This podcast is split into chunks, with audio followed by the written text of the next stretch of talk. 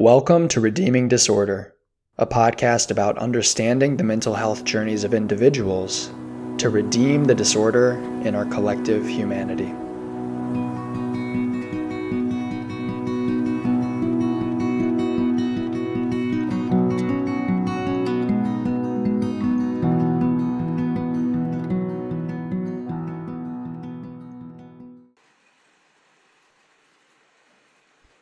Hello and welcome to this rainy, impromptu, totally off-the-cuff episode of Redeeming Disorder.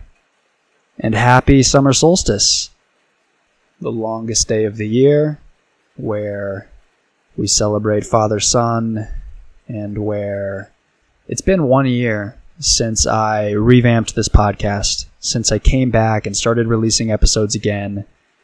And I did so with a barn burner, with a 6 hour plus podcast about meditation and spirituality and so many of the things that are fundamental to my passions and my life. And in the years since, I've done a lot of thinking about what I'm really doing in this podcast, let alone what I'm really doing in life. But in this podcast, you know, sometimes it feels like I'm a medium through which you can hear others' vulnerabilities and stories and journeys through mental health difficulties. And it is that. That's the main thing it is. But as far as what I add to the podcast, you know, I'm certainly not an expert in this stuff, in mental health or even in meditation or spirituality or anything, really. I'm not an expert in anything, and I don't claim to be. And so it's not me telling you how to live or advising you. It is me sharing perspectives, and those perspectives have been informed by a lot of conversations and research about mental health, and a lot of practice, a lot of meditation, a lot of plant medicine work, all kinds of stuff. But ultimately, my perspective is just my perspective. Who knows how valuable it's going to be for you? Hey, am I bothering you? Do you hear me? Are you hearing me? Okay, good. Yeah, I just want to make sure I'm not being too loud.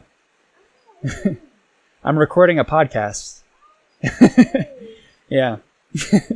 Are you going for dinner? Oh, cool. Okay.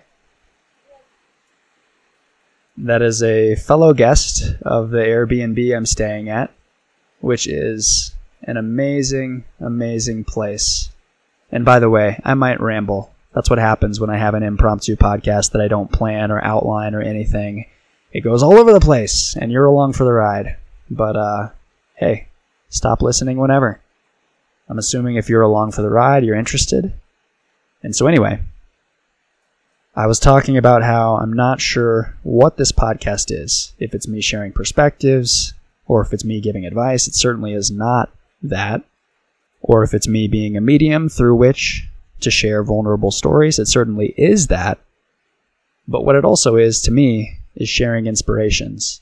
And I've found a lot of inspiration in the last few days of staying at the Airbnb where I'm staying in southern Ecuador, alongside many other guests, like the one you probably didn't just hear, but you heard me talking to her. There are a lot of people here.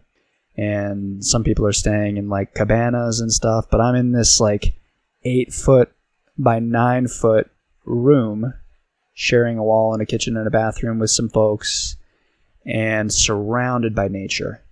I'm surrounded by vegetation, fruit trees, bushes, all manner of life. I couldn't even enumerate the tip of the iceberg of what's here. I'm just surrounded by sheer beauty and by permaculture. Permaculture being a lot of what's inspiring me right now and making me want to record this podcast and making me reflect that a lot of what this podcast is just that, me sharing inspirations with you, sharing the things that move me in the hopes that it might move some of you, and with the knowledge that it will not move many of you.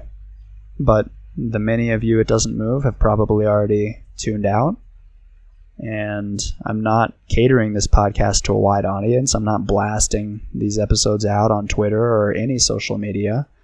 I'm just talking to those of you who have been along for this whole ride, and I see you week after week or month after month along for this ride, listening to whatever nonsense or maybe useful stuff I have to share and my guests have to share.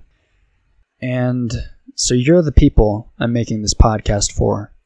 I'm making this podcast for those of you who are intrigued and interested and maybe inspired. And because it's you I'm sharing this for, just that niche, just the people that really connect with what I'm sharing, that really are picking up what I'm putting down, because it's for you, I like to just throw an episode like this up there that's totally my own ramblings and my own reflections and my own inspiration and what I'm up to, and let you come along for this ride. Because another thing that this podcast is a chronicle. It's a chronicle of what I'm up to and how I'm thinking and how I'm talking and how that evolves over time, which it surely will. It has a lot so far, and it will much more, I have no doubt. I often look back on past episodes and am surprised by the way I was thinking or the way I was talking, and would have said things differently if given the opportunity, given more experience, given more age and maturity and knowledge. But what I'm putting out there into the ether, and that's kind of how I think about it, because once you put something on the internet or type it into your smartphone or whatever, it's out there. It's forever. People might be listening to this in 2500 or 3000 AD, if we even think about years that way at that time. And so in that sense, it's kind of just a picture of where one guy is at a particular time for anyone who cares to listen. And so, what am I doing? That is the question. I am at this Airbnb in this small room, which is mostly filled by my two massive suitcases, because I brought, essentially the fundamentals of my life to Ecuador. I brought the podcast gear, the mics, the computer, a couple weeks worth of clothes, 5 to 10 books, some journals, and that's pretty much it. So this coming to Ecuador and not knowing how long I'm staying in Ecuador has kind of been an exercise in minimalism. I've come to terms with these things that I've brought being all that I will possess for a while. And so I've got my bags in this room, and I'm surrounded by beauty and nature. And that's what I want to share with you. I want to share with you what I've been learning about permaculture and what I've been exploring. I mentioned at the end of the last episode that part of why I was coming here and what I wanted to do was exploring permaculture. I was very inspired by the movie Kiss the Ground, and by some research I did and some conversations I had with people who have done permaculture and had regenerative farming or gardens or other uses of land, which are healing for the land and you could argue for the people as well. And based on all of that, I chose to stay here at this permaculture garden Airbnb here in this town I'm in. We're just going to call it Hippie Town, Ecuador. But there are many things here that I want to do and that take their inspiration from permaculture and from what I'm learning from this guy, Phil, and from the land here, from all the life and vegetation growing around me. So I don't necessarily want to rehash stuff that you could look up easily on your own or stuff that you would learn from a movie like Kiss the Ground, but I guess the basics of permaculture and this really cool reframe, or this reframe that's inspiring me, of agriculture and farming, is that the way to heal the earth and to usher in a new earth and to heal humanity even, and our food supply and our health, which is intimately connected with the health of the planet, is to rethink our relationship with land and with growing food and crops. We often think of ourselves as separate from nature, And I mentioned this in the last episode, that we tend as humans to compartmentalize things and look at nature as something separate from us, something that we manipulate, something that we use, something that we maybe work with in order to get what we want. And this is manifested in traditional agriculture, deforesting land that's forested, or if it's not forested, just setting it up to plant only one crop, and often to use chemicals and tilling and all manner of destructive practices in handling the land in order to extract from the land and from nature what we want, which tends to be profit. So if you look at American farming, it's all this monocropping. It's all of this relationship to the land that's based on a profit motive and based on trying to extract value from the land, to sell the crop, to make the crop grow as well as possible, even if it means harmful pesticides, even if it means genetically modified foods, whatever it means, basically. I feel as if there's a rule of thumb that every time we try to manipulate nature and get a little more out of it, we pay a price. And it's often a hidden cost that creeps up on us later. For example, the stuff I talked about in episode number 23, with the industrialization and processing of food and how that's affected our jaws and how that's affected our gut biome, and how that, our gut biome and our holobiome, microbiome, is intimately connected to our mental health. So all this stuff connects, and that's why it's been challenging doing this podcast focused on mental health, because it's hard to talk about mental health without talking about physical health, mind-body connection, and our collective health. It's hard to talk about an individual's mental disorder without looking at that individual's psyche and how it's been influenced by culture and how they relate to the broader context they're living in. And therefore, it's hard to talk about mental disorder without talking about our collective disorder. I'm not sure how you could not see the disorder that surrounds us. All of these issues, all of this conflict, all of this tension, anxiety, everything we're going through and everything we're going to be going through. It's connected. It's not just one issue. It's not just one cause. But it is all of us. And we are nature, so it does all go back to nature and our relationship with nature. Are we separate from nature, trying to get what we need out of nature? Or are we ourselves nature? I mean, that's kind of a pet peeve of mine. I don't like when people ask rhetorical questions that have an obvious answer, so my bad for doing that. But obviously, I think it's the latter. We are nature. And permaculture, it corroborates that vision, and it views people who take care of the land, who are stewards of the land, and who grow food, not as users of the land, but as earth keepers, as guardians of the land. We are the part of nature that's sentient and intelligent and knows how to work with the land to help the ecosystem, just as humans can be a force of destruction on the planet, and as we have been, we can be a force of healing.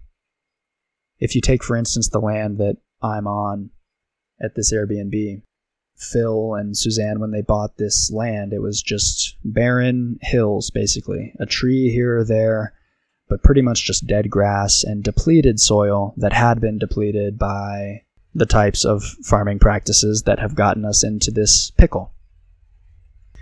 And if they had bought the land and then just left it alone, the land would have healed eventually. This is what Phil told me today. The land would heal. It does heal. Earth naturally heals itself, but it takes a long, long time. It would be probably 500 years before this land, if left to itself, developed the type of biodiversity that it currently has. And it could even be more. It could be 1,000 years. It would start with pioneer trees which typically have like spikes and thorns and are resistant to predators and threats. And then more trees might eventually come, and eventually it would get to some type of forest. And as a forest arose, then vegetation and crops and flowers and bushes could arise, because as Phil and permaculturists point out, trees are the primary engine for an ecosystem. Trees are the primary engine for soil microbiology, which is the basis of all the life that comes from the soil, all the things that grow from the soil, and therefore indirectly all of the sentient life that consumes those plants and all the life that gets supported from the earth. So, I mean, if you consider this whole chain holistically, trees, soil and microbiology, plants and edible foods, and beings, humans, animals, it's all part of the same chain. I mean, this is just like Lion King, Kumbaya, Circle of Life crap that I'm telling you. It's not news. It's not profound, but it's unappreciated. We know this, but I don't think we take in the importance of it. Because if we take in the importance of it, we realize that we are nature. We are the earth. We're part of the earth. If you were looking at the earth from the moon or from space, you wouldn't see this lifeless, inanimate rock with a bunch of living things all over it. You would just see this entity, this globe, and we're a part of that. We're not separate from it. We might be able to go to space, and that's pretty dope. But, you know, as cool as Elon Musk's plans may be, I'm here for the billionaire that comes along and wants to make the Earth great, rather than getting us to Mars and escaping the Earth as we destroy it. And permaculture has showed me that that's possible. It really is. If you take climate change, for example, a lot of the issue with climate change is loose carbon and emissions filling up the atmosphere, global warming, what have you, or just climate change, erratic weather. And it just so happens that a healthy land, a healthy soil, and healthy vegetation absorb carbon. So, while it's all well and good to try and reduce our emissions and get to cleaner forms of energy and all of this, I think it's actually a lot more important to heal the land.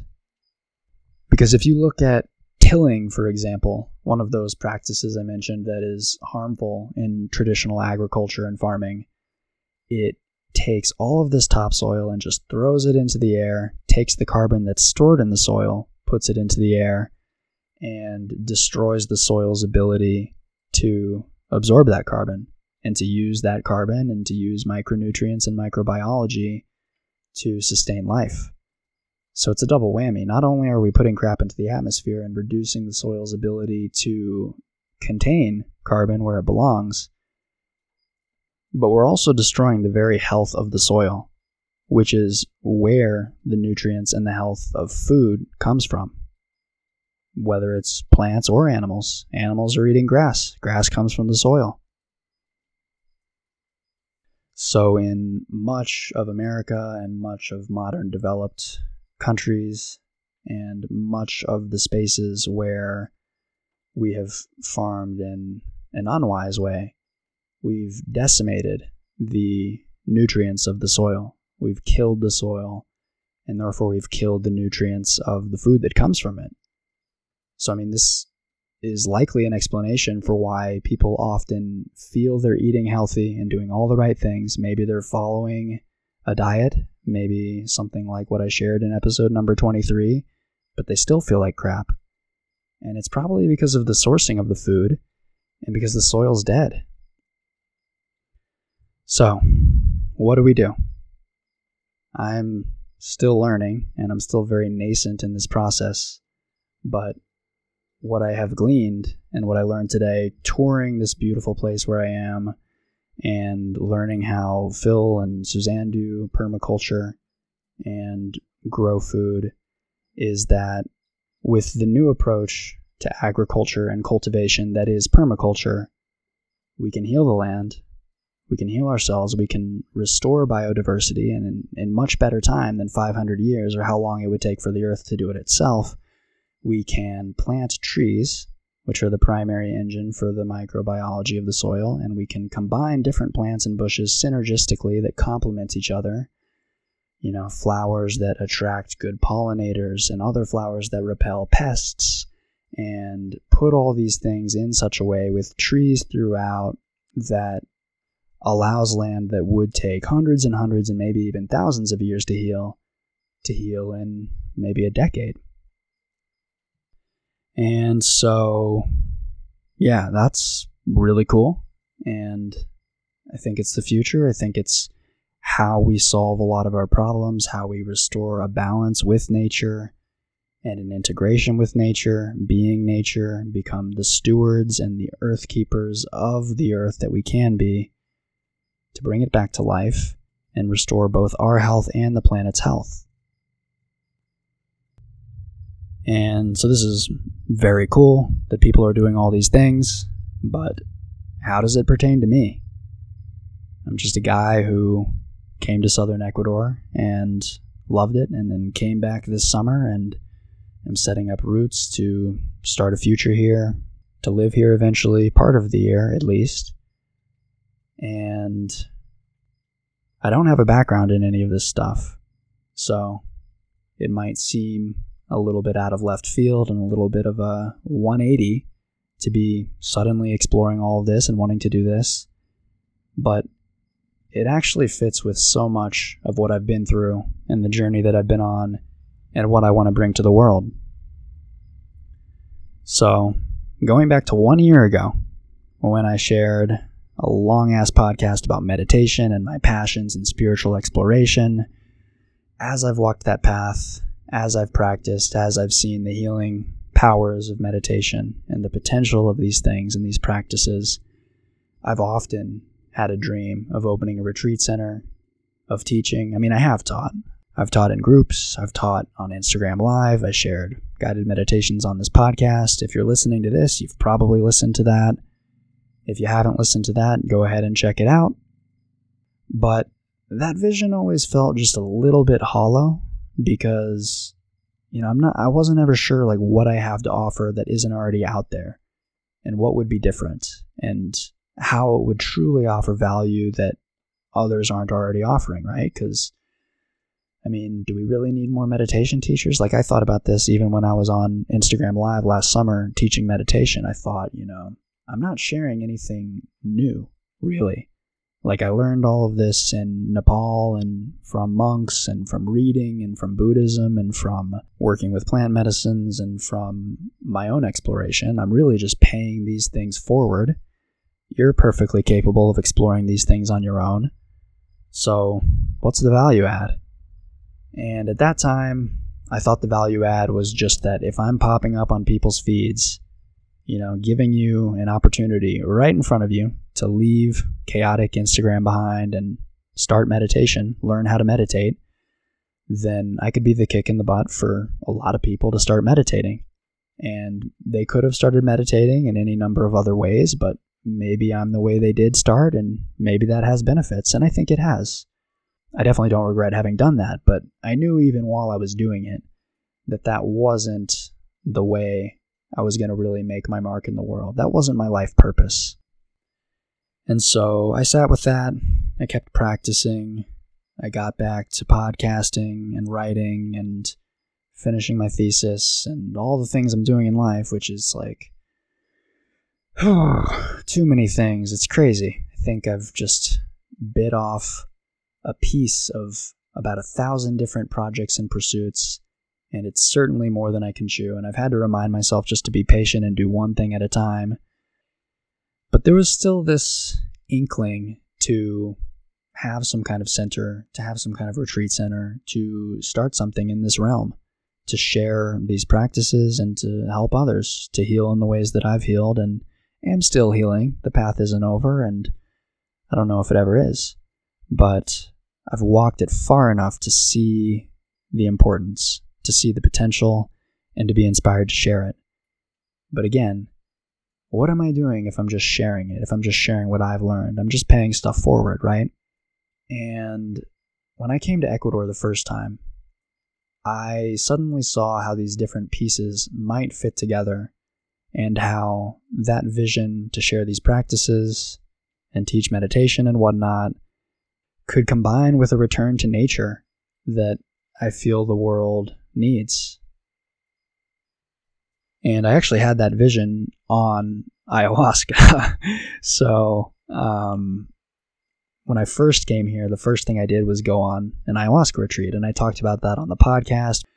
I talked about what I was doing in Quito and then Tena, and then an hour hike into the Amazon jungle from Tena in working with plant medicine and doing this retreat. And I didn't really share any of the insights and experiences of that retreat on this podcast because it was just way too much. I mean, it was like years and years of insights and understandings about why I'm here and what I'm doing on earth and where I'm headed in a matter of like a week. You know, it was 6 ayahuasca ceremonies in 8 days, and it just put me through the ringer. I mean, it was something else. It was incredibly intense, and I figured, you know, I'll take what I've taken from it and journal and video journal for myself, but no need to throw a ton of stuff on the podcast or speculate as to what it all means, because frankly, I didn't know, and I still might not. It's still unfolding. It was so much that came to me during that time that I'm still processing it. But one thing that did come to me was this vision for how all these pieces could fit together. Sharing ways of cultivating awareness like meditation, returning to the earth, healing others, and humanity. And the vision was to start an organization that combines all of this and uses permaculture as a backdrop and a context for a retreat center. And now, in Ecuador for the second time, exploring, I'm finally seeing how that can come to fruition. And it's really exciting. So I'm looking at pieces of land, and I'm looking to find a piece of land where I could build this retreat center, do permaculture, and create a cashless retreat where people can come, and in exchange for the retreat and for room and board and food, they can work the land and they can do the permaculture, because permaculture is a lot of work. And today I took this tour of Phil's permaculture garden, and as incredible as it is, it's pretty much at the biggest scale that only 1 or 2 people can handle, because it's not maximizing for efficiency. It's not running through the fields with the plow. It's not tilling through the fields, plowing your way through, monocropping, using pesticides, maximizing the profit and the bottom line. It's a different intention. It's not the profit motive behind permaculture. It's the motive to, yes, grow food and sustain ourselves and maybe sell that food, but first and foremost, to regenerate the earth and to live in harmony with nature and with the land. And so Phil's able to do that beautifully here, but to do it on a bigger scale and on more land, it would require more labor. And so this inspiration that I've had here in the past few days, as far as it crystallizing, is to give people the opportunity to come on retreat and to heal the land as they heal themselves and receive healing through all these means of healing that I've been exposed to. And now, sitting here in southern Ecuador on the eve of the summer solstice, these ideas are finally crystallizing into a vision that I can actually see and that I think is going to be pretty awesome. And that is also going to be personally very meaningful to me, given my experiences and my passions and my identity.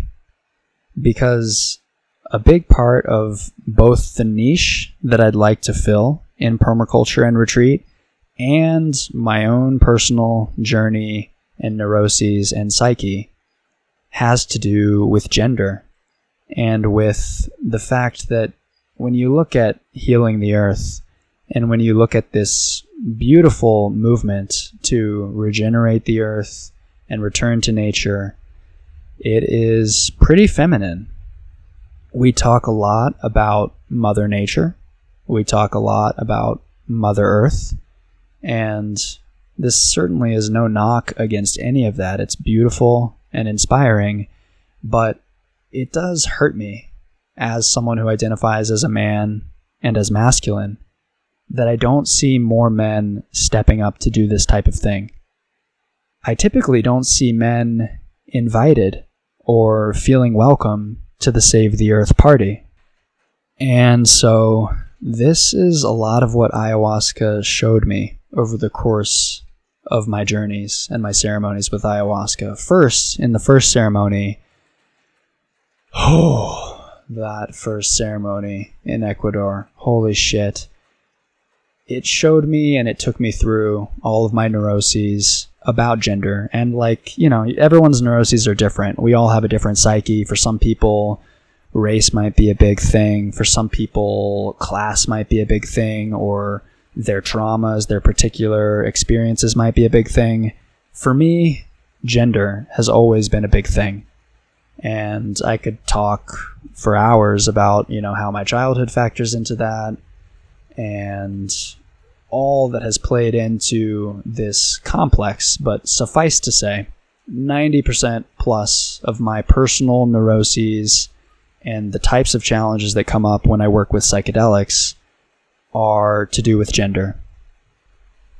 And particularly in this realm of spirituality and spiritual practices, I feel it a lot, because just as this movement to heal the earth is fairly feminine, spirituality in America and contemporary spirituality and spiritual practice in general are pretty feminine. Ayahuasca even is feminine. Ayahuasca is a feminine plant spirit. And from the perspective of many, awakening is feminine. Meditation is feminine. And this always was really hard for me, because I identify as masculine. And that has never changed. I've always identified as masculine. I identified as masculine when my mom was hanging out with Gloria Steinem and Jane Fonda and putting busts of her. We won't get into that, but including colorful decorations in our home and incessantly and aggressively preaching an intense brand of feminism and kind of making me hate myself as a guy. I guess this kind of segues from the last interview. This wasn't my intention when I started recording this, but that's what happens when you don't plan what you're recording and when you're just impromptu. So I did mention that, you know, my mom and I have had rifts over the years, and this is a lot of what it's been about. It's been about how I really felt this deep sense growing up of my maleness being bad, and it being a bad thing that I'm male, and that I needed to almost like grow out of it, grow out of how my mom and many people, frankly, in society and culture construe men and masculinity. I mean, we use phrases like toxic masculinity. We have slogans like the future is female. And this has all been extremely triggering for me, extremely difficult. And I know that that's there for reasons. I know that there's many sides to any story. And if you look at history, and even if you look at present day in most of the world, women deal with a lot of bullshit, right? So all of these ideas and constructs are there for reasons. And, you know, I don't disagree with a lot of those reasons. Like, if you look at the earth, and not necessarily America at this point in modern developed cities, but if you look at the globe and cultures all around the world, there is still a huge need to empower women and to deconstruct harmful notions of masculinity that get in the way of peace and cooperation. And there's a great book about this called Half the Sky. I'm aware of its importance and this trend. I've had dreams about it. I've had extremely vivid dreams where I got visions into this rise in femininity and feminine power and goddess culture.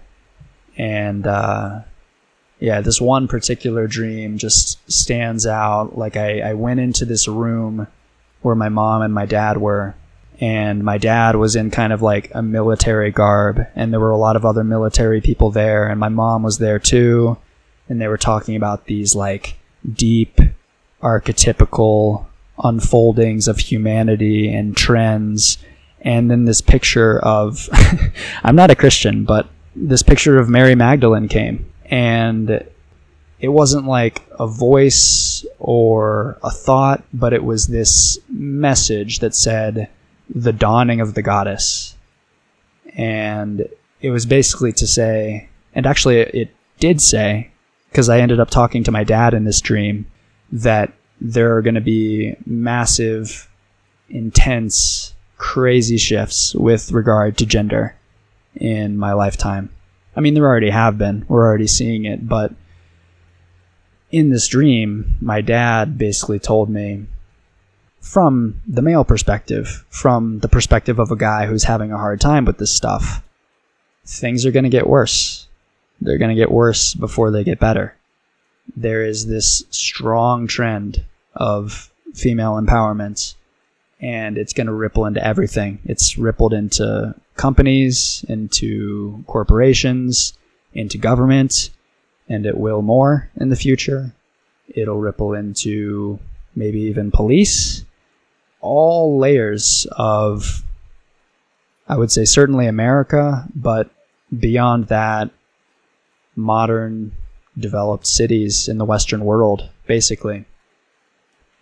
And that dream and that message dovetailed with what I went through in this first ayahuasca ceremony in Ecuador, because in this ceremony, I was basically shown all of my neuroses and all of my fears and insecurities about, where do I stand as a guy and how do I fit into this? And what that ayahuasca ceremony consisted of was basically living in all these fears, living in like the worst case scenario, worst fear of my deep psyche of like men being totally enslaved and my identity being completely harassed and attacked and denigrated from all angles, and like resignation to all the worst that I could possibly fear about gender and along these lines.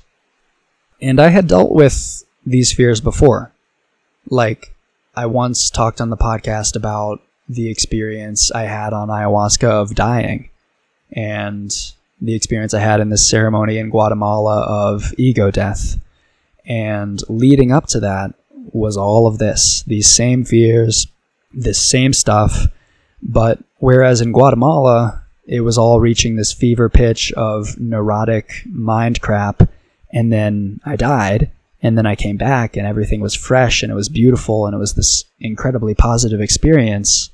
In Ecuador, there was no death. There was just sheer panic and sheer fear and terror as I came to feel that not only were all my worst fears coming true, but I was stuck in that world forever, and I was never coming out of it. I was like in hell realms where I had no freedom and was restricted forever. And I can never convey an experience with psychedelics through words on a podcast. The idea of doing that is a little ridiculous, and that's why I often hesitate to share these things. But basically, suffice to say, this was the worst, most difficult, most unpleasant experience of my life by at least a factor of 100, maybe a factor of 1,000. Like absurd proportions, out of this world. Like for a few days after the experience, I really couldn't think of how to describe it other than hell, like my personal hell. And I was just in hell for a few hours. I was crying, I was screaming, and it was humbling as hell, because like at this point I had already had 8 ayahuasca ceremonies. So this was my 9th ayahuasca ceremony, and I had cried, I had purged in various forms, I had dealt with my own dark stuff, I had seen my fears and my psyche, and I had died, you know? I figured that if I had died, that I had kind of been through the worst of it, and I would be fine with whatever came my way. And this was utterly humbling because I was so wrong. This was, yeah, as I said, hundreds of times worse than any other experience on psychedelics and any other experience in my entire life. Hundreds of times worse than starving on Survivor. Unfathomably terrible. And if you're someone who's been interested in psychedelics and in trying this stuff, I hope I'm not scaring you away and sending you running for the hills. You know, it is worth knowing that these things are possible, and just as in the podcast I released 1 year ago, I said that meditation can take you into difficult territory and take you through what Buddhists call the dukkha jnanas, what the Christian mystic St. John of the Cross called the dark night of the soul. All of that stuff can happen with meditation, with yogic practices, and certainly with psychedelics, and certainly with ayahuasca. But I will say that these medicines, these plant spirits, and this might sound hokey to you, this might be getting into woo-woo territory, but this is just my perspective. As I said, this is my inspiration and perspective and what I feel like talking about to those of you who feel like listening. So what that is that these plant spirits and medicines are conscious, they're intelligent, and they give you what you need, and they give you what you're ready for. So it's a very strong trend I've observed that they tend to be very gentle on beginners, and they tend to be very harsh on experienced people, ayahuasqueros, whatever. If you're on a shamanic path, or if you have a lot of experience with these medicines and you've done a lot of work, it doesn't mean it's coasting from there. It actually means the opposite. It means the work gets harder and deeper, and you're dealing not only with your own stuff, but with family lineage stuff and broader humanity, archetypical stuff. And yeah, it gets deeper and deeper. But if you're someone who's like contemplating working with plant medicine for the first time, I would take into account that these things are possible. I wouldn't ignore it, but I also wouldn't live in a place of fear that this is something you should worry about in your first time, because it's very rare that something like this happens to someone the first time they try ayahuasca. But if you're just a curious traveler listening to this for shits and giggles, then that disclaimer is neither here nor there, and that's pretty much all I have to say about that first ayahuasca ceremony in Ecuador. This is what happened. I had these visions of how, similar to what my dream said, these trends and these difficulties that I've faced, you know, are here to stay, and maybe even to get worse before they get better, to intensify as humanity as a whole reconciles with a massive shift in how we approach gender and how we identify and in our roles. So once I got a day's worth of time and space from that experience and that ceremony, it's not like I thought, oh, all of this is going to happen, this is prophetic, it's going to come true. But I do think it probably was something I needed to experience in order to psychologically be ready for what will happen, which will be dramatic and will be a lot of shifts.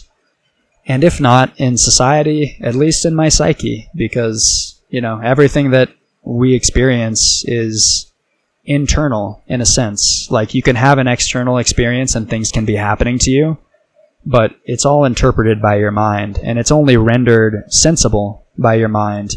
And because your mind has some correlate, some internal correlate for the external phenomenon that is a part of your psyche, and in this case was a part of my psyche. So I don't know the future. I don't know exactly what will shift in the world. I don't know exactly what will shift in me, but I know that this is a big part of it. And that first ceremony showed me and ravaged me. And the second ceremony was also really rough. There was, again, a lot of fear. I didn't scream out and cry and freak out and think I was in hell like in the first ceremony, but it was, again, very rough, and I purged, I threw up, I got rid of a lot of gunk. But then, when I went on with that retreat in the Amazon, we had 2 days of ceremonies, kicked my ass, then we had a day off, then we get to the third ceremony. And in the third ceremony, this sense of self-love came that, you know, a lot of those neuroses kind of got yanked out of me, and I grappled with them, and I was finally coming to some peace. And I came to really love myself for getting through all that crap, for walking this path as someone who identifies as masculine, and reading Eckhart Tolle say that the ego is masculine, and it's the energy of the mind, and it's the thing that we're trying to transcend and move away from when we make spiritual progress, you know, basically equating spiritual progress to becoming more feminine. And to have walked the path amidst all of that, and grappling with all that, reconciling with all that, I came to really love myself for doing that, because it's been hard. And the third and fourth ceremonies were kind of, you know, this nice settling and getting into a little bit more peace, a little more purging and a little more rough stuff as well, but finding some peace and finding some self-love. And then by the fifth and the sixth ceremonies in Ecuador, it was like a mirror image of the beginning of the retreat. So as I mentioned, ayahuasca is a feminine plant spirit. And in the fifth ceremony, ayahuasca made this contact with me, unlike any contact I'd had with ayahuasca before. You know, I'd had all these experiences and visions and insights on ayahuasca before, but I had never, like, seen ayahuasca as an entity. We call ayahuasca, you know, grandmother, and there's all this gendered lore with ayahuasca, but I never really connected with that, and I always just kind of called it medicine and said, yeah, I guess it's a feminine spirit, but I haven't really felt that. Maybe it's just DMT. But in this fifth ceremony, I got this vision and this sense of the entity of ayahuasca, and it was this loving, caring mother that showed up. It's hard to describe because it wasn't exactly a vision, but it was this, like, felt sense of this feminine motherly presence that took me into her arms and said, oh my God, you have so much pain in you. You have so much nonsense in your psyche. And that's not me. That's not truth. That's you. That's the things that are in you because of the culture you grew up in and the environment you grew up in and the people who impacted you. And you can let go of that shit.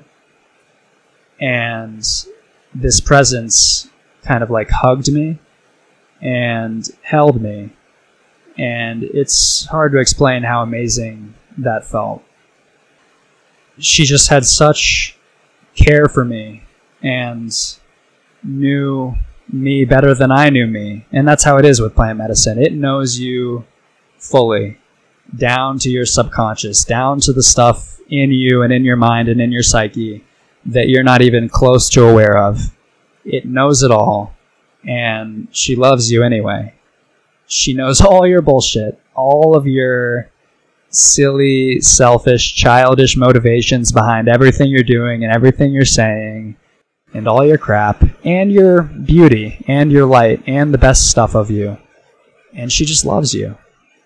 And in that fifth ceremony, ayahuasca saw all these neuroses in me, all this pain, and just held me and showed me that it was going to be fine. And that not only were these difficulties not me, and not something that needs to define me, but having come through them, I have something really unique to give to anyone who has had these struggles, because I know there are a lot of people who have. It's not just me. I'm far from the only guy who has struggled with these things. And to steal a catchphrase from Oprah again, because I think I already stole it in my interview with Jonas in episode number 39. But any pain we've been through, anything we've experienced, is something we can turn around into a gift, into light, and into something we can share. We can turn our pain into power. And in this ceremony, I realized I could turn my pain into power. And I could offer what I've learned and create a retreat center and a space and a spiritual home or epicenter for this type of healing for people who have struggled with the things I've struggled with.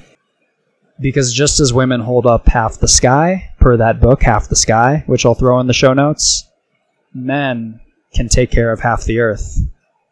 All of nature has masculinity and femininity in balance. Nature is masculine and nature is feminine. And so as we heal Mother Nature, I have this inspiration to start this organization called Father Nature that invites men to the party and allows them to come.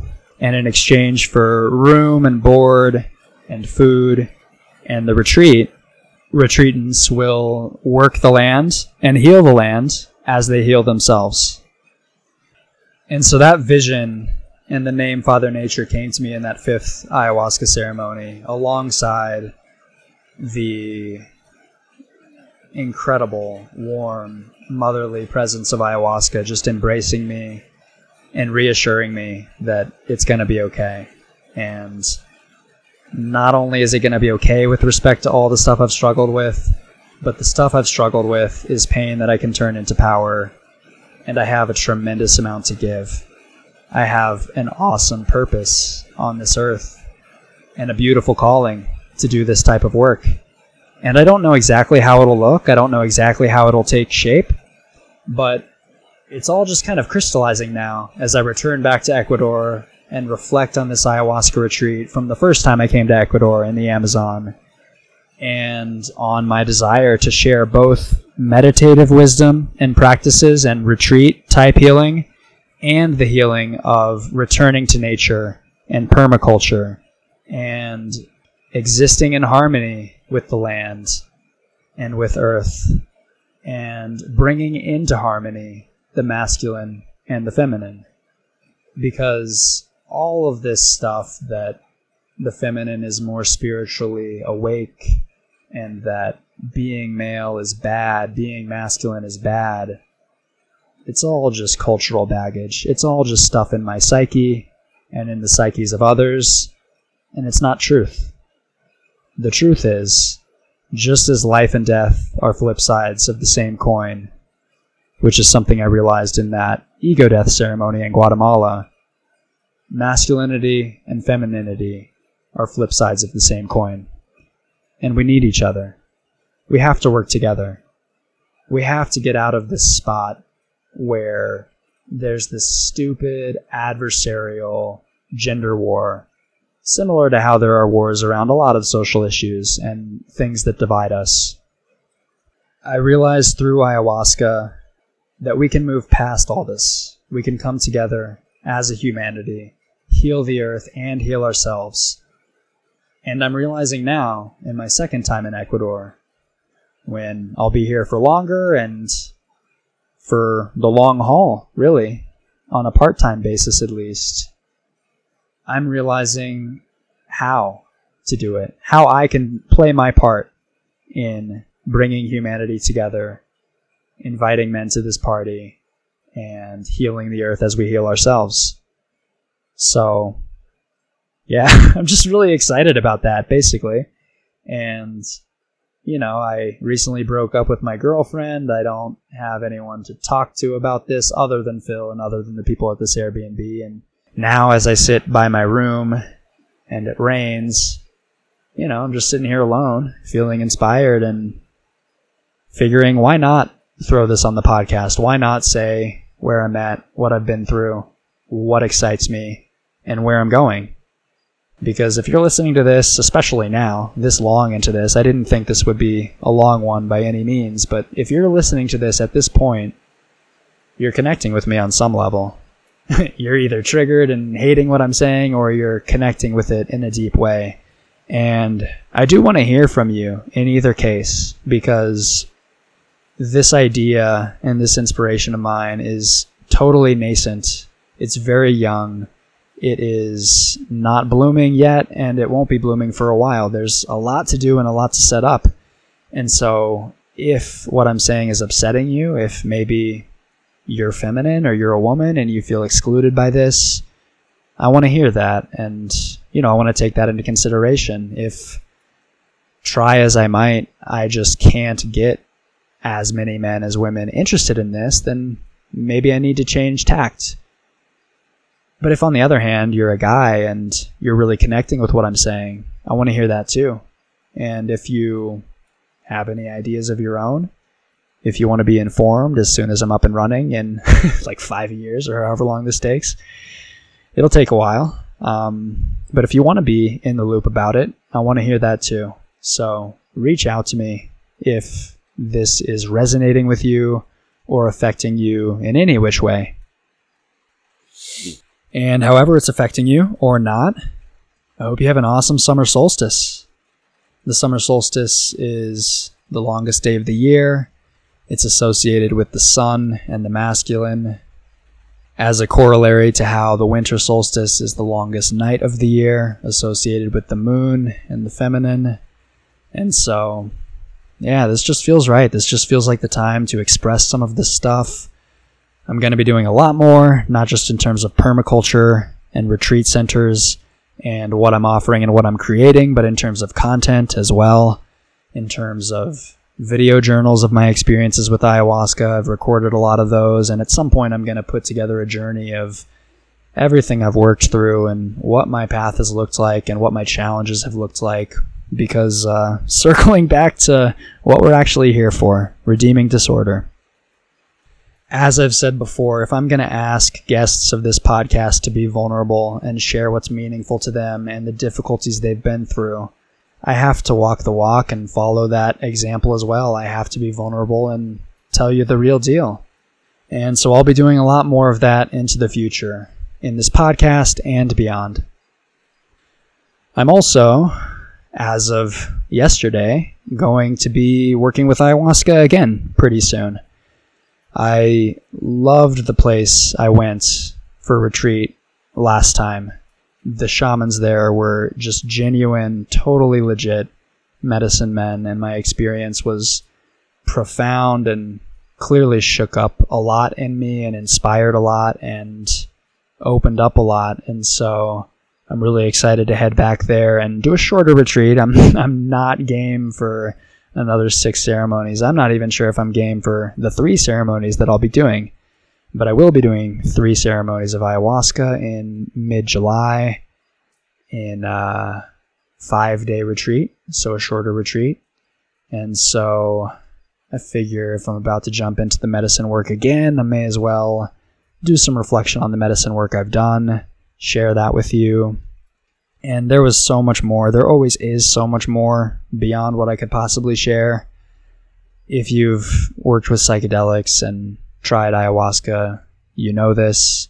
If not, you can just take my word for it that there is no way to convey the infinitely dimensional experience of this work with words and with stories and on a podcast. But trying to do so has some use, because it's me being vulnerable and telling you my path, what I've been through. And it's also me spreading what has helped me and what's been important for me. And in the context of that last ayahuasca retreat I did here in Ecuador, it really was that self-love I arrived at. The love that ayahuasca came and showed me with that motherly presence, and then the love that I just found in myself. Because one thing you learn over the course of medicine work is that it's a co-creation. It's not just the medicine taking your psyche and showing you stuff. I mean, it is in a sense, because the medicine's definitely in charge and definitely dictating the experience. The experience and the journey is on ayahuasca's terms, but the content of that experience is a co-creation between the medicine and one's own psyche. And so what I was left with in the sixth and final ceremony was a felt sense of that love for myself that I got from ayahuasca, no longer coming from the mother that held me in the fifth ceremony, but instead coming from my own self and my natural state of loving myself. And that is our natural state. We've gone far from that. Some people who are Jungian and have studied archetypes in psychology and contemporary culture and modernity have made the point that there's a lot of shame in our culture and in America and modern developed cities and industrialized places in the world. You might construe it as a culture of shame. We are not connected to each other in the ways that we evolved to be. We evolved to be social creatures embedded in a web and network of relationships, communal, seeing each other all the time, right? And that's such a stark contrast to the modern developed world, which is compartmentalized and which allows us to hide sides of ourselves from anyone, really. I mean, we have different sides that we use professionally and with our family and with our lovers and with our friends and with our podcast audiences and with anyone in our lives. You know, it's a different person that we're bringing to each of those tables. But in the past, and still today, in indigenous cultures and in cultures that have held on to their ancestral wisdom, worked with plant medicines, cultures like the one in which I've done this ayahuasca work in the Amazon and to which I'm returning, it's kind of all out in the open. They see each other in all kinds of different contexts. They're not hiding stuff. They don't have this compartmentalized, fractured self divided between all these different relationships. And they're embedded in a web of relationships with their family and with their broader families and with their friends, which feel like family when you're that close and when you're that communal and familial. So it's a whole other world, and it's a model of living in harmony with nature and with each other that was so beautiful for me to witness in January of this year, and I'm sure is going to be beautiful to be embedded in once again in just under a month. And I'm really looking forward to that. I'm looking forward to feeling that love. I'm looking forward to my vision and what I'm creating here in Ecuador and what I'm doing with my life and what I'm creating as far as content. I'm so excited for all of it. I'm so excited to share it with you. But as far as what I've shared with you today, I apologize that perhaps there isn't a ton of use in it.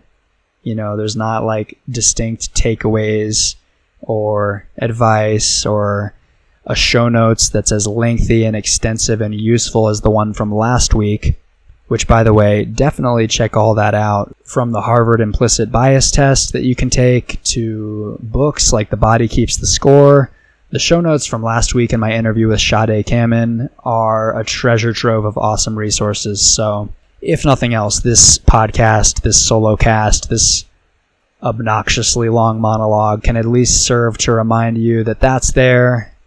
But beyond takeaways, I hope that me sharing what I've been through and what's been resonant for me and challenging for me and meaningful to me can be meaningful to you on some level, or at least be an invitation for introspection.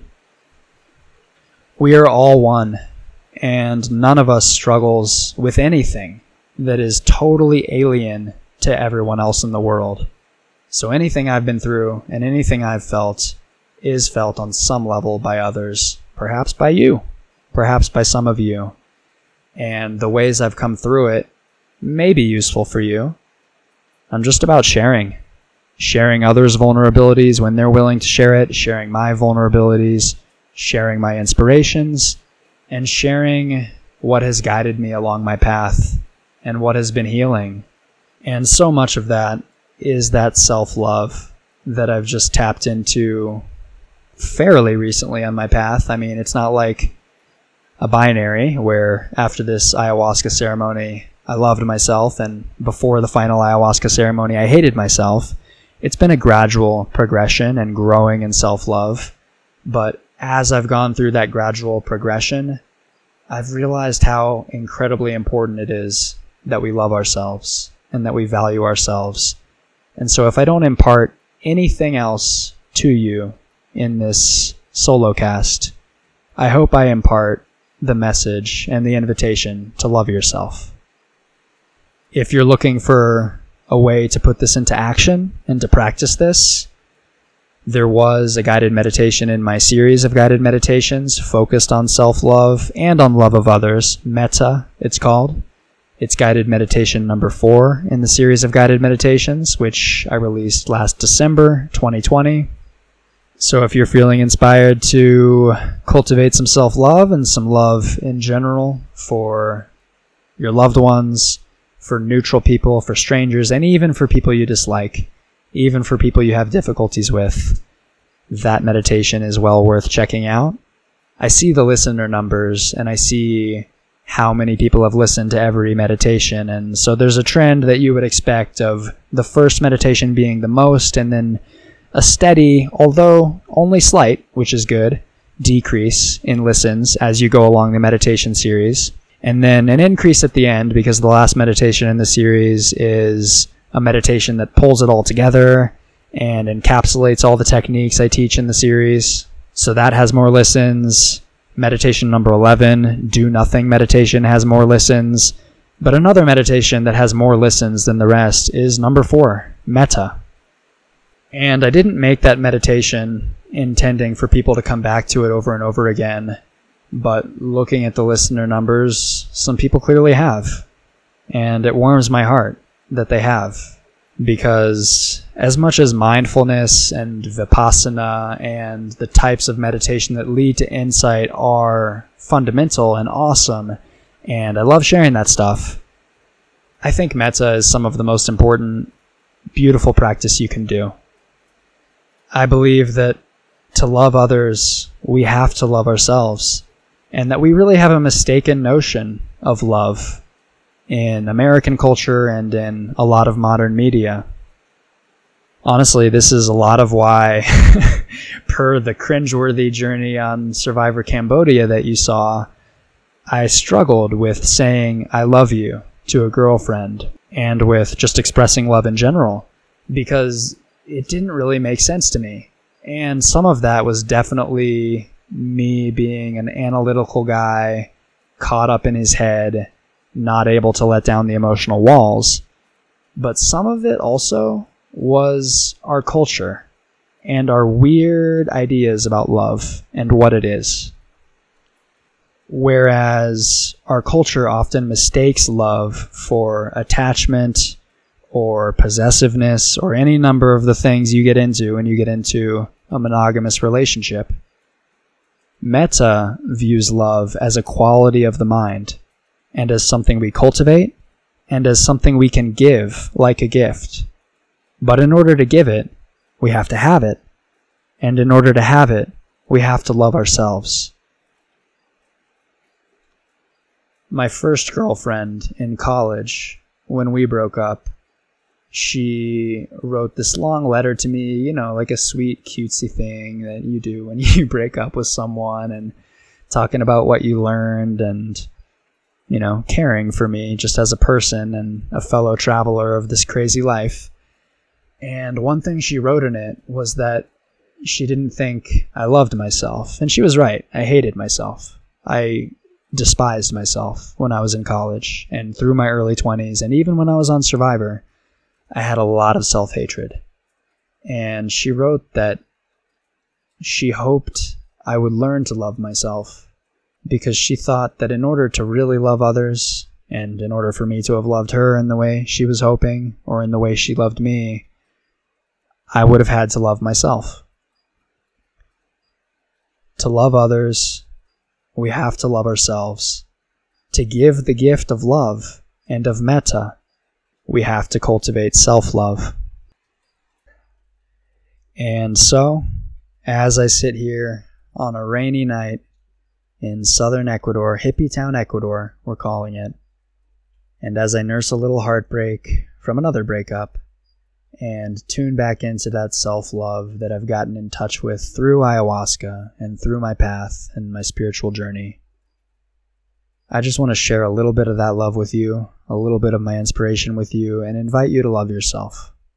Whatever you're dealing with, whatever you might feel about yourself, whatever flaws you might see, whatever other people might bring up in you, however you might be reacting to this and what I'm saying, you are worthy of love. You're part of the human family. We're all a human race, one human race, and one human family. And we are all welcome, both in the future and in the now. And you can love yourself, just as I do. And I love you too. All right. Happy summer solstice. I hope you have a beautiful, longest day of the year.